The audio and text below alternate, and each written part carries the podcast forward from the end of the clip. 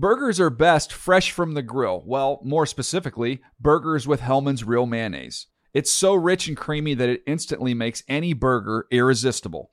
And what backyard barbecue is complete without some potato salad? Not just any potato salad, of course. Potato salad highlights the rich, creamy goodness of Hellmann's Real Mayonnaise. So if you want to take your barbecue season to the next level, stock up on Hellmann's Real Mayonnaise. For great recipe ideas, visit hellmanns.com. They say every dog has its day, but when you're Lulu and your parents drive a Camry, every day is your day. The roomy rear seat is the perfect. Whoa, is that the dog park?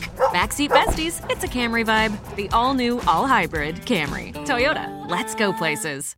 When you buy Kroger brand products, you feel like you're winning. That's because they offer proven quality at lower than low prices. In fact, we guarantee that you and your family will love how Kroger brand products taste, or you get your money back. So next time you're shopping for the family, look for delicious Kroger brand products because they'll make you all feel like you're winning. Shop now, in store, or online. Kroger, fresh for everyone. Your credit card should match your lifestyle. At Kemba Financial Credit Union, choose a card with benefits that work for you. For a limited time, all cards have 2% cash back on purchases and 0% interest on balance transfers for a year. Apply at Kemba.org. Restrictions apply. Offer ends June 30th, 2024. You know that feeling when you walk into your home, take a deep breath, and feel new? Well, that's what it's like to use Clorox Scentiva. Because Clorox Scentiva smells like coconut, cleans like Clorox, and feels like energy. It'll elevate any cleaning routine to not just clean, but also make every room smell like a tropical coconut getaway. Discover how Clorox Scentiva's powerful clean and refreshing scents can transform your space.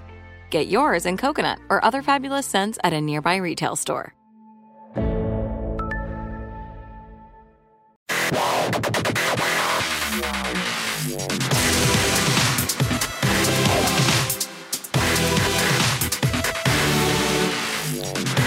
What is up? Welcome to another edition of the NFL Fantasy Live podcast. It's me, your man MG Marcus Grant, alongside the Fantasy Hall of Famer Michael Fabiano and the Fantasy Viper Graham Barfield.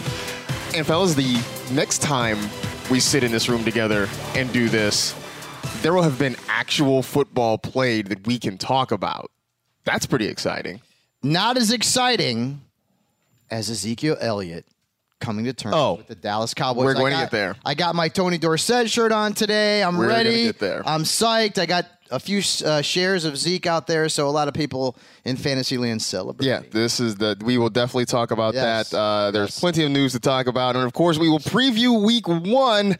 Uh, and just kind of some of the, the big points of week one, things that we, we have big questions about, uh, games that could really go big for fantasy, th- th- uh, games that might not be quite as big, and that sort of thing.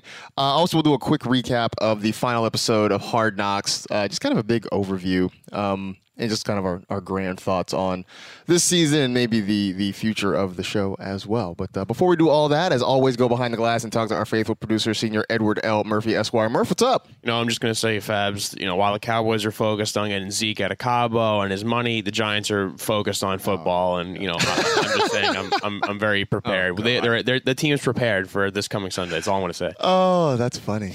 That is funny. I will say this though. It is funny, isn't it? with uh, I, I, I tweeted this uh, yesterday too. Like Zeke already leads the league in air yards Ha. between, between Nice. going back and forth from Dallas to Cabo repeatedly. Uh, Yeah, how many times did he fly back? I mean, he, he in theory he probably got a ton of I frequent feel flyer like miles, right? there are at least three different trips to Cabo, right? and he's racking up on those frequent flyer miles. Man, I'm telling you. He came back in the airport. He had that, that nice like straw hat on. Like, Yeah. he was totally vacation mode. Which, So, by the way, he's gonna. Oh, he's like he's in great shape though. He's in great shape. It's like okay, yeah, all right. I don't know if you saw, if you guys saw the Dirk Nowitzki tweet. Oh, it's great. Which uh, he tweeted uh, something to the effect of, uh, you know, I landed at the airport, I saw all these cameras, and I thought, man, I still got it. Then I realized, then I realized they were all there for Zeke. That's so, hilarious. so, uh, Dirk, who's a very funny follow on Twitter as well. All right, we got plenty to talk about, so let's do some news.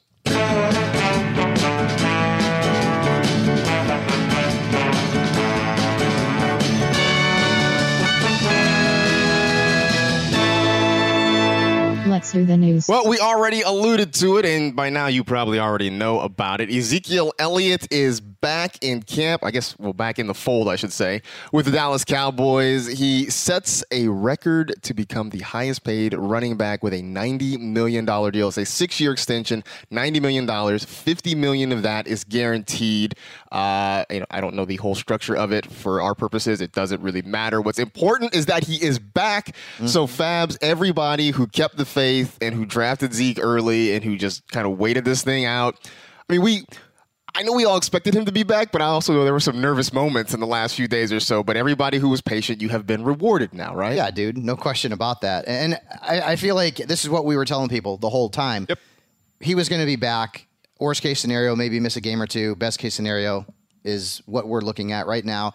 I don't know that Zeke really needed training camp or preseason. He's not going to get a lot of work in preseason anyway. So um, fire him up as normal. And if you ended up getting him anywhere past the fourth overall pick, you got to be smiling right now. Yeah, it's it's definitely it was one of those situations where I felt like the consensus was the deal was always going to get done. It's just unfortunate that we had to watch the air quotes drama Jerry and, and, Zeke unfold. But yeah, just super annoying. But I, obviously, we're all glad to have Zeke back, and we don't have to worry about it too much. So, what do you do with Tony Pollard now? I, I, mean, listen. If you if you have Zeke and Pollard's on your roster, depending on what's on the waiver wire, you may or may not keep him. And I'd I'd hold him for a week or 2 mm-hmm. unless a hot free agent comes comes rolling, which is very likely. Week one, it always happens, yeah. right? Yeah, I think Zeke will probably play a slightly limited role week one, like 20 to 25 snaps. I think I saw uh, was the kind of the report this morning. He might play a few more than that. But Tony Pollard is not going to have much weekly value. Nope. At all. He's yeah. a handcuff now yeah, at best. Zeke is Zeke is the hammer piece there. Man, I feel like we should start like putting together a list, uh, like an in memoriam of all the Ezekiel Elliott handcuffs that like get preseason. like you know, like it, it was it, Tony Pollard and Rod Smith and Rod Alfred Smith. Morris. like we yeah. just go to like it's like the Oscars in memoriam segment they do. We should just do one of those for all the potential uh, Ezekiel Elliott handcuffs. Um. More running back news still in the NFC East. Uh, Jay Gruden says that the Washington offense will go through Darius Guice when uh, we're talking about what happens on the ground here. Uh, Fabs, I mean, I don't know. I, I, mean, I guess people were sort of worried maybe about what Adrian Peterson was going to do, but I feel like this one was sort of cut and dried from the beginning. That as long as Darius Guice is healthy, he's I mean, Adrian Peterson kind of showed up out of necessity last year. Yeah. Darius Guice seems like he's going to be the guy there. Yeah, and which is something that again I think we, we we can all agree on. We've agreed on it the entire preseason. I mean, the Redskins offense doesn't have a lot of great fantasy options, but Darius could be the best one out of the group. Um, I talked with him yesterday. He says he feels great. And I believe he's ready to handle maybe not a featured backs load like Zeke is going to see or Saquon, but he's going to get enough carries to be productive. And I would confidently start him as a flex this week. Yeah. Yeah. Uh, they have to run the football, Marcus. They have to run the football. I, I have major, con- and Marcus, I know you feel the same way. I have major concerns about Guice this year. Trent Williams will not be there. Uh, this this is going to be a bad team. Although there's talk that he might be back sooner rather than later. I don't know how much stock we put into that. Yeah. Um, you know, I know DeAngelo Hall, our, our new colleague here at NFL Network, uh, is sort of saying he could be back within a couple of weeks, but I feel like we haven't heard anything from Trent Williams himself. Yeah, Trent Williams has been pretty clear that he's he's not coming back, and he, did, he didn't show up to the to the Redskins facility today. Um, I don't think Darius Guice is the offense is going to run through Guice. I mean, Chris Thompson is going to be involved on those third down snaps, and we'll just see how it goes. But I'm kind of I think Guice is a solid flex play this week. Yeah, I, I just think he's going to get the majority of the looks out of that backfield, sure. whether or not obviously right. CT is there and he's going to be utilized. As I mentioned, it's not going to be a true featured role mm-hmm. situation, mm-hmm. but he's going to get enough work where I feel like he's going to surprise some people this season in terms of uh, his his usage uh, in fantasy lineup. And I and I do agree. I mean, I think he is the guy on that roster with the most fantasy upside. Yep. You know, you're not going to find it at quarterback. Uh, you know, you're going to struggle to find it at wide receiver. Uh, I guess there's Jordan Reed if he can stay healthy and on the field. But but Darius Guice is the guy that has sort of the, the highest ceiling uh, there in, in Washington. Uh, Andy Reid talking about LeSean McCoy and how that backfield is going to break down. His comments we shall see. Uh, Graham, is this is this Andy Reid just kind of being coy and sort of playing games, or are they really? Do you think they're really trying to figure out how this is going to work between him and Damien Williams? I don't think even Andy Reid knows how the rotation will work right now. I think I think we should expect Damien Williams to be the starter. Um, but again, like we talked about on Monday, like Andy Reid doesn't think LeSean McCoy is done, and that matters. So uh, for me, I'm kind of expecting Dame to be the, the 1A to McCoy's 1B. Um, I don't think McCoy will get probably more than like 15 touches week one. And I'm not putting him in any of my lineups and spots that I have him in, but I'm obviously, I think this is him. The way the Chiefs use their running backs and the way the Rams use Todd Gurley are like the number two, one and two things I'm looking for in week one in terms of running back usage. Has a player's value ever flung from one sort of end of the spectrum to another uh, more quickly than Damien Williams? I, I liked Williams as a potential breakout candidate this season because of what we saw last year. Small sample size, I get it. Doesn't have a lot of wear and tear on his body, and Andy Reid almost always produce really strong numbers going back to his time in Philadelphia. But now, one of those running backs who did produce strong numbers in Philadelphia with Andy Reid has kind of thrown a, a wrench into the whole mix. And now I'm at a point where I wouldn't be surprised if LeSean McCoy leads that team in fantasy points among running backs. Yeah. It's, it's an odd dynamic. It's weird. You know, it's funny too because you talk about people whose values have swung wildly throughout this this offseason. Uh, you know, LeSean McCoy, Damien Williams, I, I think fall into that court category. Duke Johnson was Yeah. another one who uh, was sort of buried in Cleveland. Yeah. He gets to Houston and he's kind of free now. Well, right? two, two things. It just kind of shows how fungible running backs are and how much how fragile they can be. I mean, literally one move can change their value cataclysmically. Mm-hmm. And I, I mean, this Chiefs backfield has the widest range of outcomes among like backfield trios. I mean, I could see both if if one of these two guys takes the job outright, they could both finish as you know, one of the two could finish as an RB one, or both could finish outside the top twenty if it ends up being a two tr- true timeshare. It's just a frustrating situation, but I, I hope. I, for my purposes, I hope Damien Williams takes the job. Can I uh, can I just selfish applaud you on your use of the English language there? fungible. Cataclysmic. Both- I can't even say that word. But both fungible. say it again, Scarrett. Come on. Cataclysmically? Yeah. Woo. I got it. Fungible and cataclysmic. It's early here for that kind of language, but I mean, well done. I will say this: that like I, I hadn't heard the word fun. I mean, I knew the word fungible, but I had I hadn't heard it quite as much as I have in the last couple of days when people are talking about running back Were you an value. English major or something in college? No. Finance, actually. But I feel That like fungible sense. works in finance too, right? yeah, it does. Yeah, that sort of works there. I'm sorry, we were in the middle of the segment, and I just noticed your shirt, and I, Oh. I, I, I had to. Yeah, I didn't know what it was initially. I had to refrain myself from busting out loud. Uh, yeah, I mean, I'm sure, like you know, for those of you who end up seeing some of the video clips of this, you will probably see it. But it is, it's the it's the RotoWare Never Forget uh, T-shirt with the uh, the Buffalo Bills logo and and Antonio Brown's hair and Man. blonde mustache. Rem- remembering the hour or so. Your laptop was kind of covering it at first. Maybe it just wasn't in my eye line, but It's it, the it's, uh, it's quite. remembering the hour or so that Antonio Brown was a Buffalo Bill, which really was one of the greatest hours uh, in football Twitter history.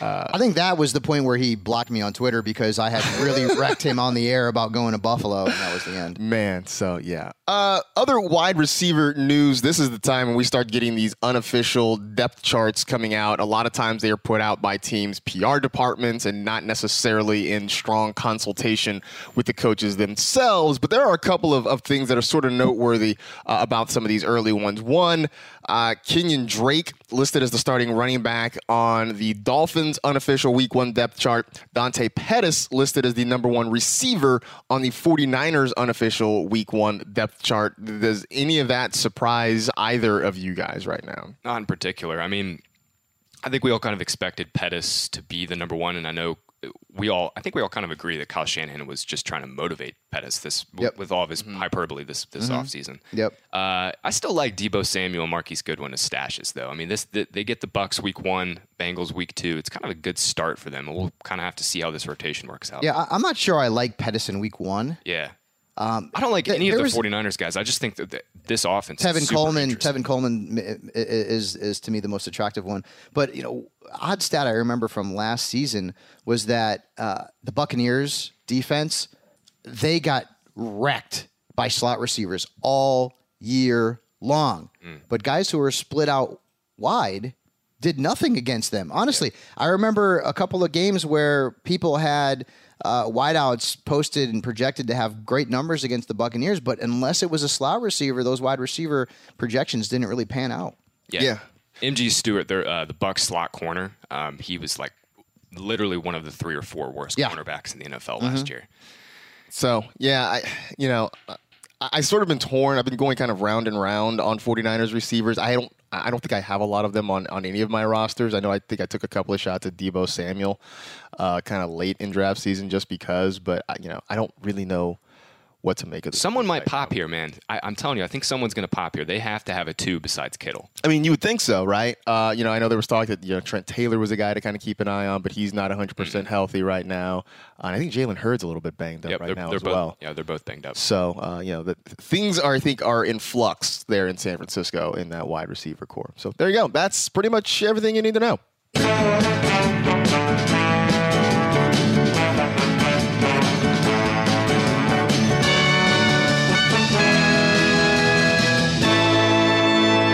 That was the news. Well, it is officially week one. We are what about 36 hours maybe uh, from from well. 36 hours from now, we will be well into the first game of the season. Games that matter. games that actually matter. We will start off with the Packers in Chicago against the Bears, continuing the oldest rivalry in professional football. And uh, that actually leads me to some some of the big questions of the week. And the first one, and one that I have seen a lot in my Twitter mentions, and, and I'm sure you guys have seen as well. Aaron Rodgers against the Bears, right? It, it is sort of that that unstoppable force against the immovable object, if you will, right? Everybody looks at Aaron Rodgers, and you know, chances are, if you drafted him, you took him fairly high relative to other quarterbacks there, and, and you believe he's your starter week in and week out. But he's going against you know, a defense that last year was historically good. Uh, and one that expects to be good again this year. Maybe not historically good, but still pretty darn good. They held Aaron Rodgers to less than 13 and a half points the last time they met at the end of last season. And so it just sort of begs the question, Fabs, if you've got Aaron Rodgers on your roster, you are probably nervous. Are you are you bold enough? Are you brave enough to keep him in there against the Bears, or do you maybe look somewhere on the waiver wire for a streamer this week? So also keep in mind in the game before against Chicago, he had 24 fantasy points. Mm-hmm. Uh, in the game where he he got a little bit banged up, I, I will say this: you guys can agree with me or disagree with me. Outside of Patrick Mahomes and maybe Deshaun Watson, must start quarterbacks don't exist anymore. They don't. They they absolutely they absolutely do not exist anymore. I would start Jameis Winston this week over Aaron Rodgers. I would start Lamar Jackson over Aaron Rodgers. Uh, and people have that combination. The whole must start quarterback thing, Yeah. outside of Mahomes, maybe Watson, luck is gone. It doesn't exist. So you can play the matchups. Now, don't be stupid. Okay, if you've got Aaron Rodgers and your backup quarterback is, say, you know, Philip Rivers, you're playing Aaron Rodgers. Uh, Matt Ryan this week is another great example. I hate his matchup; it's awful. So I have him 17th this week. Mm-hmm. S- there- there's no such thing as the must-start quarterback for the most part. So don't be afraid to sit big-name guys, and you're going to see a lot more of that this season. But Rodgers will be in most lineups, Yeah. but it's not like, oh, it's Rodgers, I have to play him. It's not like that anymore. Well, go ahead. I think it just speaks to the replaceability of the position, right? I mean, if, if Right. you took Aaron Rodgers in the sixth, seventh, eighth, you know, round of your draft, uh, and you're you're seriously considering benching him in week one at home against the Bears, I mean, it just it just speaks to like what we talk about, Marcus, like just how replaceable quarterbacks are in these start one quarterback leagues. Yep. Yeah, and like you know, you, you you mentioned Matt Ryan at Minnesota, and that's another one that you know. that- Look, that's a dilemma that I have in some leagues this week. Is, is what I want to do with Matt Ryan uh, starting in week one. You mentioned Patrick Mahomes is generally being a guy week in and week out you can feel confident in, but he's got the Jaguars. I know, week, and so the it- last not time he played the seems to be a sure Jags, he was bad. Right. It was So- his worst so game. That doesn't even seem to be a sure thing, which is really funny. We're talking about, you know, three of the top five or six quarterbacks in fantasy football right now, and they're all staring down the barrel of really bad matchups this week. And so, you know, while you may have drafted those guys with some confidence that they could be your your number one every week, uh, you know, I don't think I don't think we necessarily thought far enough ahead to look at week one and be like, oh no, what am I gonna do? But uh, you know, I think that's a thing that, that we have to worry about. Um, we sort of touched on this before. Graham mentioned uh, about his feelings about about Shady McCoy, and you know, obviously, he also mentioned selfishly that he's hoping it's Damien Williams. But Fabs, I mean, if you are kind of making that distinction between LeSean McCoy and Damien Williams this week, are you just are you maybe sitting it out this week just to see how this thing shakes out, or are you willing to just dive in and, and plant your flag with one of these guys? So here's the. I wouldn't be surprised if if one of three scenarios happened because like we, we've never been in a situation where we've had to guess which Andy Reid running back will be the featured back. No. because it's always been McCoy or Westbrook or, or you know Hunt, whatever you know, whatever the scenario is. So I wouldn't be surprised if McCoy starts and Williams ends up splitting the workload. I wouldn't be surprised if Williams starts and McCoy gets burned. I, I, it's it's one of those things where we have to watch. Mm. But I would tell you this: he was a second or third round pick in drafts. Williams was before the Chiefs added McCoy. So some people out there are going to have no choice but to start him. And even if he was going to be the guy this week, it's still not a great matchup on the road against the Jaguars. So I would temper my expectations. It's it's a bad spot. It's a bad spot if you if you have uh, shares of Damien Williams because he's never really been a featured back. We saw him succeed last year, small sample size, but now, as I mentioned earlier, McCoy's presence in that offense just absolutely throws confusion uh, into which one of these two backs is going to be the leader. Uh, and maybe there won't be a leader. This could be a 50 50 split. I'll say I'll be shocked if I if Damien Williams gets like fewer than 12 touches in week one, and because he should be involved on the main back involved on passing downs, I'm sticking with him as a you know as a PPR play. And you mentioned it, you Yes. most likely don't have another option. because Right. You took him in the second or third round if you drafted you know like four days ago. Yeah, days for me, he's a flex starter, but you probably drafted him as a one or a two. ago. Right. Yeah, it's amazing how quickly things change over Mm-hmm. a weekend, sort of thing. Uh, since we're, we're talking a little bit about the Chiefs and, and that matchup against the Jaguars, uh, Tyreek Hill, who I know a lot of us drafted as a number one wide receiver, he starts off and is likely going to be locked up against Jalen Ramsey in this first week, and you know it's, it's very possible that Ramsey kind of shadows him all over the field. Does that change how either of you feel about Tyreek Hill? I, I mean, I feel like Will- it's hard to sit him, but you know, how do you, you think about him? Yeah, that'll be super, super interesting, right? So Jalen Ramsey is typically a boundary cornerback, does not go into the slot, but there have been a few reports out that have said Ramsey's going to travel into the slot where, with Tyreek Hill, where Hill spends like, I mean, Hill's basically 50 50 boundary and a slot receiver. I, I, I absolutely think the Jags should allow Ramsey to follow Hill into the slot. Um, but I mean, this is Tyreek Hill with Andy Reid, who constantly gets moved all over the place. And for me, I mean, you have to keep him in your lineup as a top 10 Yeah, last year, seven targets, four catches, 61 yards. it takes one play. One play. But play that's that's right. Hill. He is not a player you're sitting. It's just Yeah. he's, he's not a player you're sitting. No player has maybe Julio Jones, but no other receiver has week tilting upside like Tyreek Hill does. Um, does this does this bode well though for Travis Kelce if he's staying? I mean, obviously, you know, Jacks were kind of sneaky bad against tight ends last year because their corners are so good. Um, I- and I, I mean, obviously they'll be without Telvin Smith this year too. Yeah, it's. I mean, every week is a Travis Kelce week though. uh, that's true. that's that's, that's Kelce had 100 yards against them last season. That's pretty fair.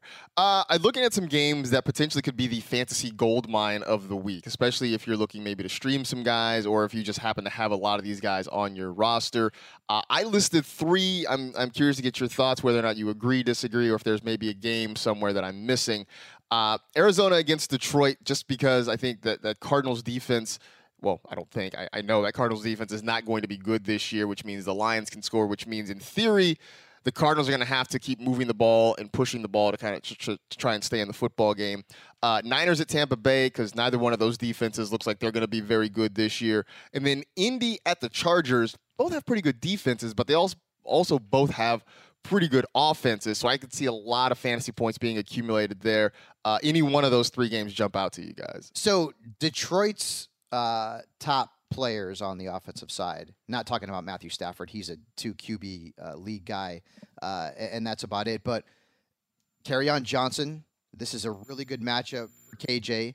Uh, I mean, last year the Cardinals gave up five yards a carry, over 25 fantasy points a game. Their running backs, and then you know Kenny Golladay, you know Patrick Peterson, he ain't there. So Golladay is another player that I feel like could end up putting up nice wide receiver two numbers this week for your fantasy. So not only not only did the Cardinals not have Patrick Peterson, who's suspended for the first six games of Mm-hmm. the season, their number two cornerback Robert Alford broke his leg in the preseason. They're down to Tramaine Brock, Byron Murphy, and Chris Jones as their top three corners this week, and those guys have no chance against Kenny Golladay and Marvin Jones. Yeah, you know it's funny too because I, I have kind of been on record that I, I like Golladay's talent. I didn't necessarily love his, This his is an potential output, but this is a great start for him. Uh, PFF is projecting him to be covered by Chris Jones, who's played like two games Yeah, in the NFL. It's it's an amazing spot for this offense. Uh, uh, as for that San Francisco Tampa Bay game, like I feel like this is an opportunity for us to sort of figure a little more out about Jimmy Garoppolo and this Niner offense as a whole. Like I, I, I feel like we have sort of pinned down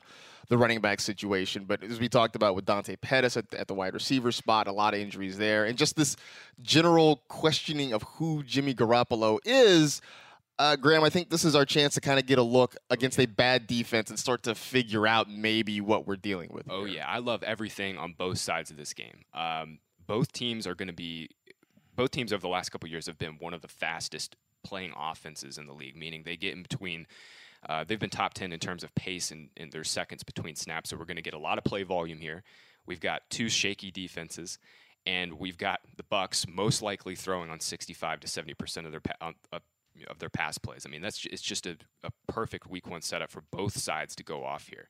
Um, I, I, like I said, I like everything in this game. It's it's really hard to find a bad avenue into this game. Yeah, and Jameis, I have him ranked very highly this week. I have him seventh.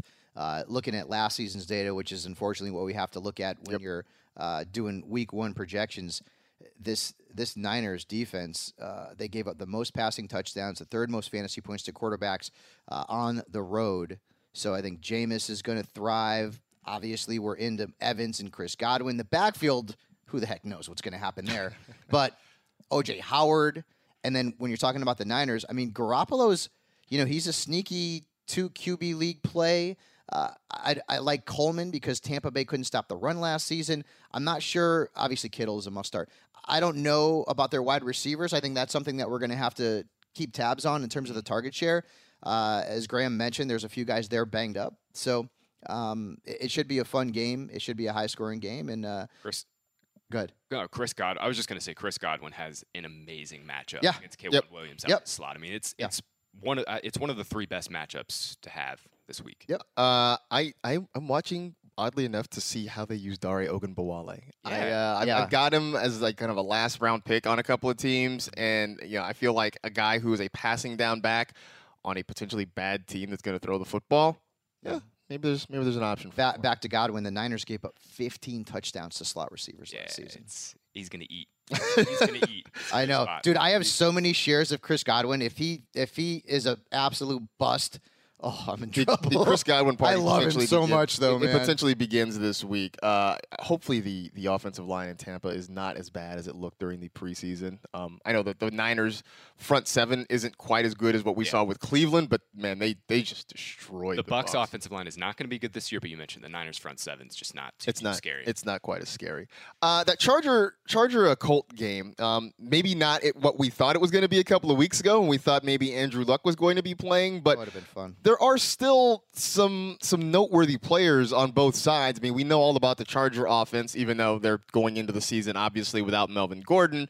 Um, you know, they've still got plenty of weapons there. The Colts have some talent at the skill position guys. I'm, I'm sort of torn. I feel like this could go one way. It, it could go either way, right? There could be a whole lot of fantasy points. There could be not as many fantasy points, but it's one that I think if you have players on either side of this, uh, I, I feel comfortable taking a chance on them this week. Oh yeah, I mean Austin Ekeler's in a fantastic spot at home, favored against the Colts. Colts front seven's very good, very talented. Um, didn't give up a ton of rushing production last year, but Ekeler's going to be super involved in the passing game. It's great. I think this is a pretty good spot in general for the Chargers side. Yeah. Um, uh, the, I, Hunter Henry's obviously a guy that we love. Keenan Allen back from the ankle injury. Uh, Ekeler, that situation, I'm, I'm interested to see sort of how that shakes out. We all expect Ekeler to be more of the guy than Justin Jackson. I'm interested to see how many touches Jackson actually gets uh, out of that backfield. But Ekeler, okay, I, I don't know if he's a must start, but he's a pretty damn good start this week. No question about that. Uh, on the flip side, all the question marks are in Indianapolis because Andrew Luck is retired and Jacoby Brissett is now uh, the quarterback there. Like a guy like T.Y. Hilton. I mean, I, I'm afraid of, of Hilton because there's a good chance that he's going to be shadowed by Casey Hayward. And he's not catching passes from Andrew Luck anymore. It is Jacoby Brissett. And a couple of years ago, we did see Ty uh, see a, a real decline in his reliability from a fantasy perspective. Uh, the tight end position. Who can you trust? Can you trust either one of Doyle or Is it Ebron? Doyle or Ebron? Remember last season when Ebron and Doyle were both on the field, Ebron's targets were cut in half, and Doyle had a great rapport with Brissett two seasons ago. Uh, and then we're looking at Marlon Mack. I say he's a flex starter this week, right? Because the volume should be there, but game script could be an issue.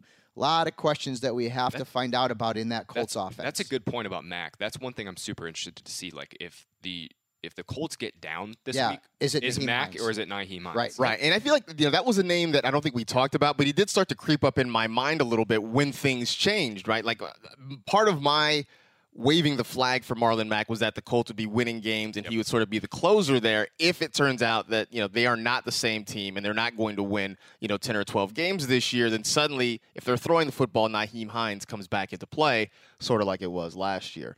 Uh, the fantasy wastelands of the week, the the games that may not be quite so filled with fantasy production. Uh, I had three of them here. Baltimore against Miami, not so much that, you know, I, I, expect, you know, look, Baltimore's offense is, is good. It's fine. They're playing against a bad defense, but they're also going to run the football a lot, which isn't necessarily conducive to putting up 30, 35 points a game. We know Miami's not going to be very good going against a good defense. Mm-hmm. Cincinnati against Seattle, the Bengals are sort of a black hole, really. I mean, if you believe in Joe Mixon or Tyler Boyd, maybe there's something there, but that Seattle defense got a lot better recently by adding Jadeveon Clowney. We'll see how many snaps he plays. And again, again, the Seahawks run the football a lot. They are going to be kind of a slower paced team. Buffalo and the Jets. You got a good defense in the Bills against a Jets team that should be better this year, but I don't see them as necessarily a juggernaut coming right out of the gate here. Uh, how are you guys viewing either of these games? Is there any other one that, that looks like it's going to be kind of slow with fantasy production? So, Miami, I don't know that there's a, player on that roster you can start with any kind of confidence. Uh, Kenyan Drake, uh, Baltimore's defense. I mean, if game script becomes sort of the, what we project, he may catch a few passes out of the backfield in the second half, and, and that could be his saving grace. But I think Balt- Lamar Jackson is a tremendous yeah. start this week. The Dolphins are a mess right now. Their defense allowed the most rushing yards to visiting quarterbacks a season ago. We know what Lamar Jackson likes to do. Mark Ingram is a great start this week. Dolphins can't stop the run. They didn't stop it last season. And again, that team is a disaster. Uh, that that is a rebuilding team. The moves that they made uh, uh, signal a, a, rebuild. And the Ravens' defense, now that the Dolphins' offensive line is worse without Laremy Tunsil and Ryan Fitzpatrick, we all know that, uh, that there are we, times we know how that movie where Fitzpatrick will throw the ball to the wrong team multiple times in a game. I wouldn't be surprised if the Ravens defense scored more points than any single Dolphins offensive skill position player. And I also have Mark Andrews on that tight end one two borderline. Very interested to see what his snap count is. Mm. And what his target share is. Uh, this is just a perfect spot for both Jackson and Ingram. Um, the Dolphins' front seven, outside of first round pick Christian Wilkins, lacks some talent. They definitely mm-hmm. lack a mm-hmm. little bit of talent. Um, you mentioned the, the Seahawks game. Mm-hmm. This is a get off spot for that defense. Oh yeah. The yep. Bengals offensive line is might be without their their starting left tackle Cordy Glenn, who's in concussion protocol. Mm-hmm. Their starting center couldn't well couldn't get, earn a starting spot. Billy Price couldn't start, earn a starting spot on the on the front seven, or excuse me, the front five. Uh, both Ziggy Ansah and Clowney are going to play week one. It, it, this is just a monster spot for Seahawks D. Carson. Um, I, I, absolutely love uh, the Seahawks this week. Yeah, I mean, I, I, think definitely on the field it's a win, and I just think that you know it, it there will be guys who can produce there. This is not necessarily going to be just a bonanza of fantasy production, but you're right. Car- Chris Carson, who you want to talk about one of the biggest fantasy risers, biggest ADP risers in the offseason. Um, this Fab, is going to be his chance to Fabs, roll. Where do you have Carson in your ranks this week? Uh, he is, and I'm going to look it up for you right now. I believe I have him right around 12 or 13. I have him 11. Okay. So he's he's uh, end end of the uh, end of the 12 team RB one list. I might have him in like the top eight or ten. Yeah, this is just such a good spot for him. It's great.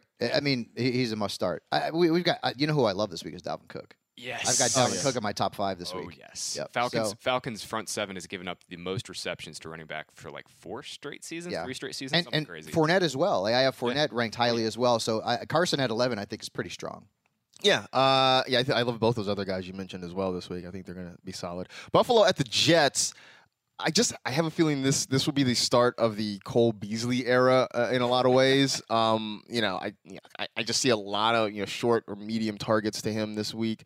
Uh, I don't see this being a particularly high scoring game either way, but I think if you are a, a PPR fan, uh, you have the. I'm also curious just to watch what happens with the Bills backfield. I don't know that I would take a chance on on either of the guys back there this week, but this is a game that I'm sort of watching.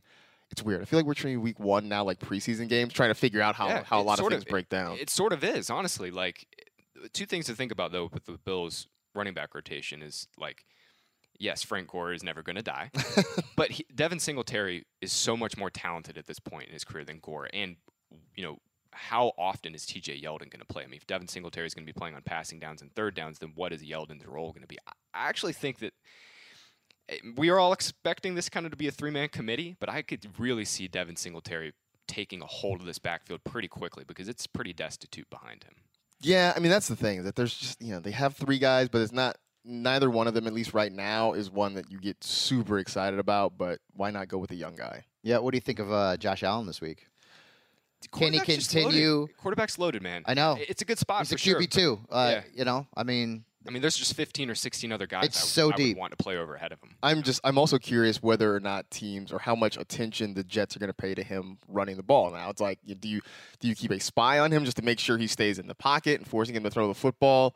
Uh, last year when he ran and got all those yards, it, it caught a lot of people by surprise. This year, the word's sort of out. Let's not forget too that this Jets defense is going to be pretty pretty much improved this year too. I mean, this, this is not the same bad Jets defense. Mm-hmm. Yeah, targeting. they added some good year. pieces. Yeah, they've got some good players now. Yeah. Yep. Uh, streamers this week. Of course, quarterback, tight end, defense are the primary spots where, where people are streaming players this week.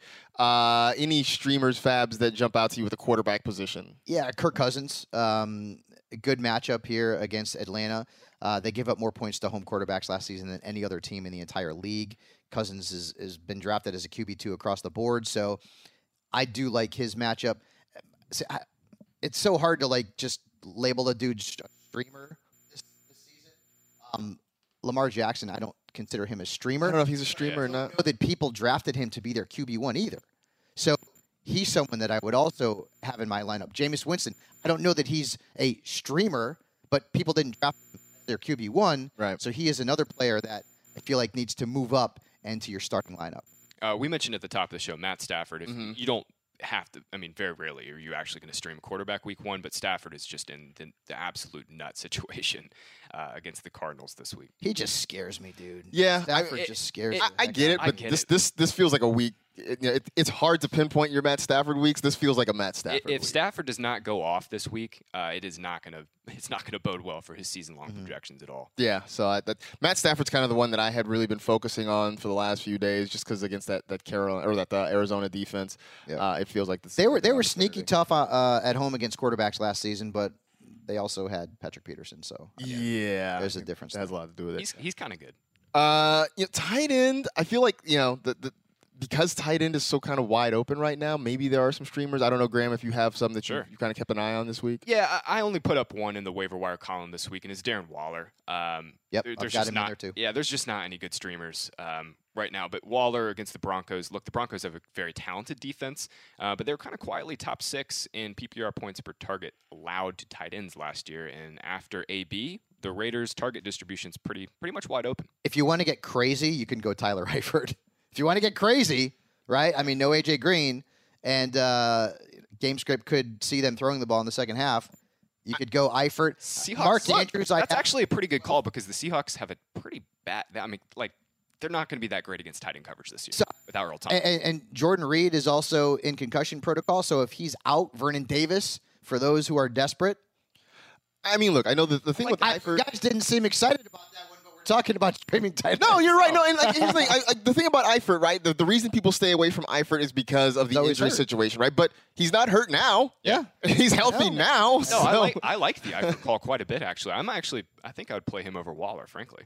Yeah, I mean, so he's he's healthy. He's available now. So you know, your fears don't mean anything at the moment because we know when he's on the field, he gets targets and he's he's productive. You know who I'm excited about too is Delanie Walker, and he was a late round pick. A lot of people have that "What have you done for me lately?" mentality. Listen, the dude's going to get a lot of targets, man. As long as he's on the field and he's 100 percent now, he is going to get a ton of targets in that offense. Whether it's Mariota or Tannehill throwing him the football, Arthur Smith is the new OC there. He's been the tight ends coach there for a long, long time. He and Delanie Walker have a, a very good relationship. He's going to be a big part of that offense. uh, any thoughts to Will Dissly in Seattle? against Yeah, I looked at that. Deep I, bomb. Yeah, I mean that's that's like you know DFS like just Yeah. dart throw. Well, they cut Jacob Hollister, who every single preseason pops and then does nothing during the actual preseason games, Right. and then Ed Dickson's on IR. So Will Dissly, though, he's coming off that terrible knee injury. Yeah, I mean that's that's a concern. But man, the Bengals were bad against tight ends last year. The Seahawks don't really have a number two receiver. I, weirdly, DK Metcalf is like what ten days removed from having knee surgery, and he's And he's- supposed to play this. Week. He's week? supposed to play this week. What a yeah. freak. Um, I mean, Medical technology, my friend. We'll mean, see. The advancements or are ridiculous. DK Metcalf is actually actually just part robot. he really is an Avenger. He Yeah, could he, he could, very well could have be. adamantium in his. Uh, he, he very well could bones. be an Avenger. Uh, defensive streamers this week. I- Oh, dude. I, I know, like you know, if the Cowboys are out there, I feel like they're Yep. sort of the number one. Seahawks. Seahawks are a number uh, a good option for you if they're out there as well. There are some good Broncos. What do you think about the. Broncos? Right? I mean, like, I mean, Derek Carr. He's got a lot to prove. Broncos could be a streamer. The Jets and the Bills both could be streamers. They could stream. You could stream them against each other. You know who's super super sneaky this week? If the hmm. Seahawks and Cowboys are gone, is the Browns at oh, home. Oh, home. dude. Titans. But I, that's. Is that a streamer though? I think a lot of people drafted that. you think so? Oh, I drafted them to be my. Okay. I always thought that they were kind of a they were a sneaky defensive draft pick for me as well. But I think if they're out there, Yeah. If they're out out 'em. there, go get them. phew. Yeah, I, I know. I I just put them up in my column because I noticed they were like under twenty percent owned on our. Uh, Is that right? site. I think Wow. so, something like that. Wow. Uh, Fifty-eight point four Oh, I was percent owned. So they're still available. in still available. Yeah. That's insane to me. Yeah. Especially with the matchup. Um, Home game against the Titans. yeah. That uh, if they're out there, man, go get the Browns, man. Go get that Browns defense. Yeah. Uh yeah. So those are some of our streamers there. I don't know if there's any other guys that, that you guys really love this week that, that you want to uh, kind of promote or anything like that. But I felt like you know that's that's a pretty good start for week one. Um, now to the questions because uh, you know I know that you guys all have questions out there. I put out the call through the NFL fantasy handle, so I got a handful of tweets here that we can go through and uh, you guys can give your thoughts. Uh, some guys that we sort of mentioned at the top of this segment here. Uh, Fantasy for Life asking who to start Matt Ryan against the Vikings or Kyler Murray against Detroit. Uh, I mean, Fabs, I, I see you sort of squirming already because I know. I, I mean, typically it's going to be Matt Ryan, but uh, the Vikings defense is just it's very good. it's a very formidable unit, especially on their home turf. I'm going Kyler Murray. All right. Uh, okay, so Graham, Kyler Murray or Jameis Winston in week one? Ugh. I actually think I might have this call in a league. Damn. Um, I. Th- oh God. I've got J- I've got I think- Jameis so much higher than Kyler this. I don't know. I think it's Jameis too, just because of the matchup and how many passes, I, how many attempts I think he's Mm-hmm. going to have this week. But yeah, I think it's Jameis. All right. Yeah. Uh, Allen Robinson or Alshon Jeffery in a half point PPR. Oh, Alshon, come on, man. That's what I think Redskins, too. Against Washington. they could hammer the Redskins. Alshon just like I, I can never trust him. I get the I get the matchup. I just I- I'm I can never I can never trust him. But the thing is, I can never trust Allen Robinson either. I'm laughing because I feel like that was sort of the preseason consensus on Alshon. Like that's a name that just didn't get a whole lot of talk, good, bad, or indifferent. Because people were kind of like, ah, he's you know he's he's Alshon. That's- He's he's not bad. He's not Alshon has the better matchup, and he has Carson Wentz. Better quarterback, better matchup. Yeah. All right, I can go with that. So half point PPR, Alshon Jeffery there. Um, we mentioned the Chiefs backfield. So uh, Daniel Rosen asking he should he flex Damien Williams or Duke Johnson? Duke Johnson. Yeah, Duke for sure. Duke. Duke could play like I think. I think people will be surprised when they see Duke play like seventy five. Just the volume alone, dude. Yeah, I mean, I, I, I, I don't think he's going to leave the field very often. I, I did look.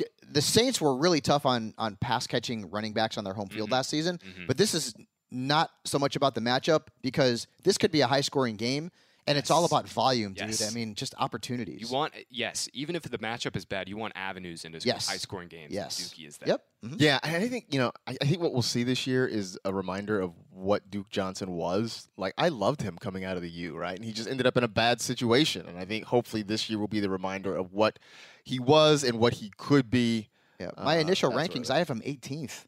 You know, in that Josh Jacobs, David Montgomery, sort of Austin Ekeler uh, area. All right, So he's in your lineup this week. okay. Uh, Isaac wanting to know and this. This seems more like a flex, like a a, a, a weird, not a weird flex, but like a I'm I'm bragging, a humble brag about his lineup than anything else. Looking for his RB two in a PPR league. Okay. His options are Mark Ingram, Devonta Freeman, or David Montgomery. Really, dude? That is- that like is- that's, a humble brag, right? Like these are your options at RB two. So here's here's what's funny about that. I have Ingram at 15, Freeman at 16, and Montgomery at 17.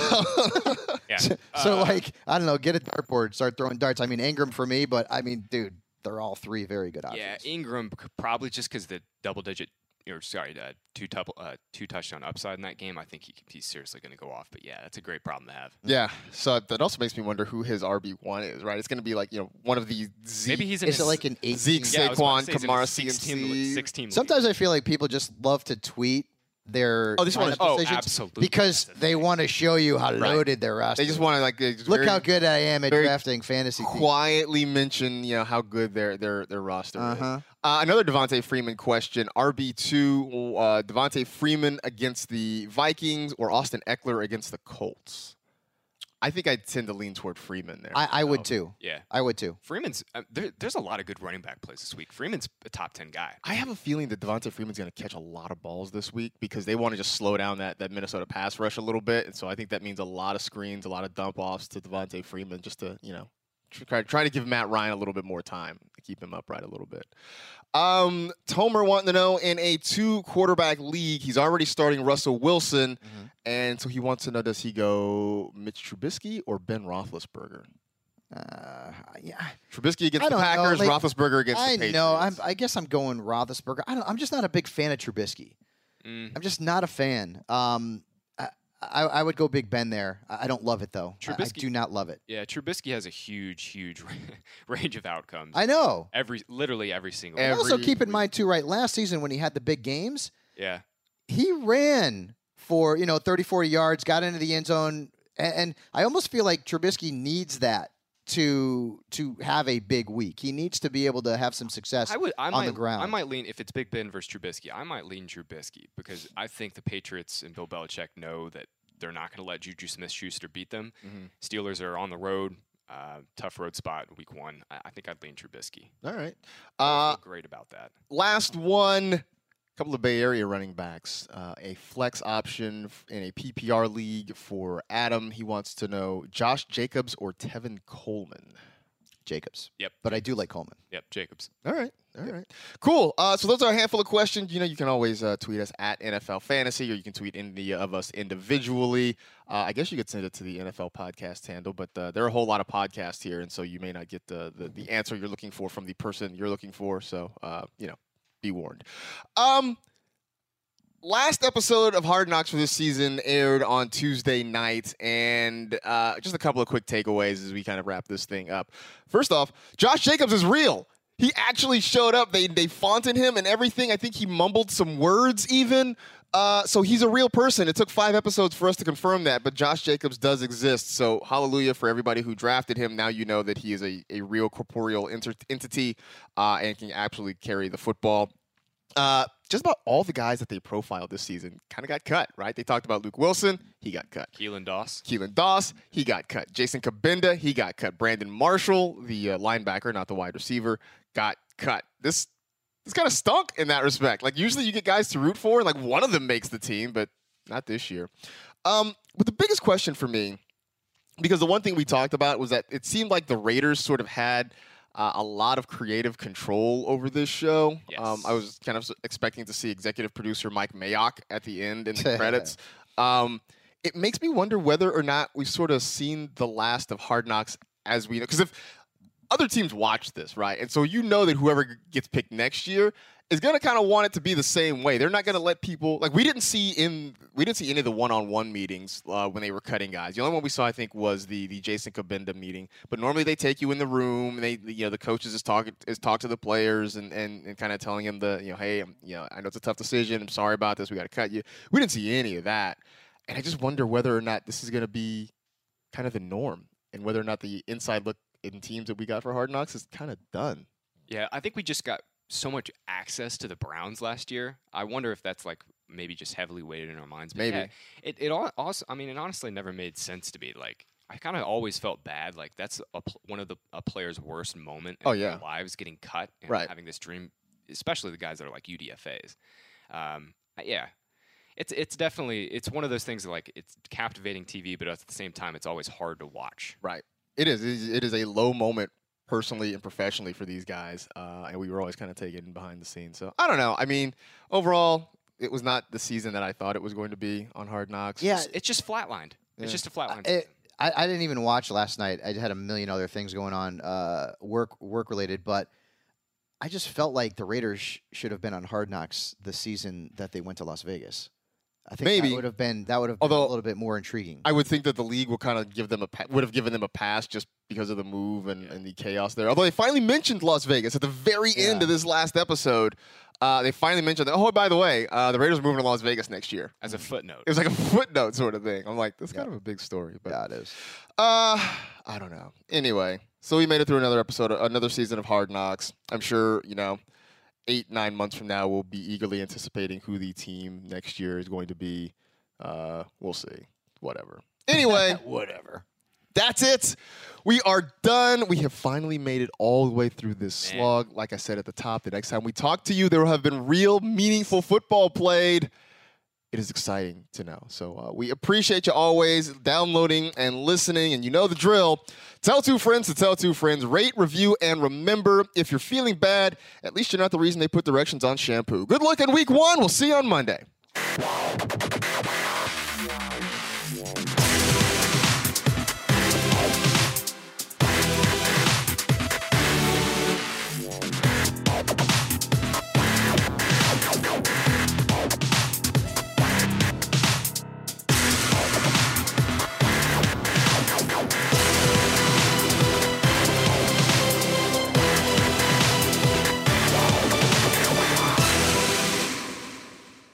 You go into your shower feeling tired, but as soon as you reach for the Irish Spring, your day immediately gets better. That crisp, fresh, unmistakable Irish Spring scent zings your brain and awakens your senses. So when you finally emerge from the shower, 37 minutes later, because you pay the water bill so you can stay in there as long as you want, you're ready to take on the day and smell great doing it. Irish Spring Body Wash and Bar Soap. Fresh, green, Irish. Shop now at a store near you. Your credit card should match your lifestyle. At Kemba Financial Credit Union, choose a card with benefits that work for you. For a limited time, all cards have 2% cash back on purchases and 0% interest on balance transfers for a year. Apply at Kemba.org. Restrictions apply. Offer ends June 30th, 2024. They say every dog has its day, but when you're Lulu and your parents drive a Camry, every day is your day. The roomy rear seat is the perfect. Whoa, is that the dog park? Backseat besties, it's a Camry vibe. The all new, all hybrid Camry. Toyota, let's go places. You wouldn't expect to hear that we're America's third best city for beer like this one. Or home to vibes like this. And this. It might surprise you that we're top 10 for immersive art that's like, whoa. And, Hmm. not to mention, we have one of the top zoos in the country. So, can a city with the country's best pro soccer team, ranking as a top culinary destination in the world, be in your own backyard? Yes, Columbus. Plan your summer at experiencecolumbus.com/slash-summer. You never want to find yourself out on the water fishing without the essentials. So it's best to always pack a Columbia PFG Solar Stream Elite hoodie to protect against the sun. I mean, it provides great protection and it's really breathable so you don't get hot. That's a win-win. Columbia PFG has a lot of great gear, so before you head out on the water, head over to Columbia.com slash PFG to shop their performance fishing gear.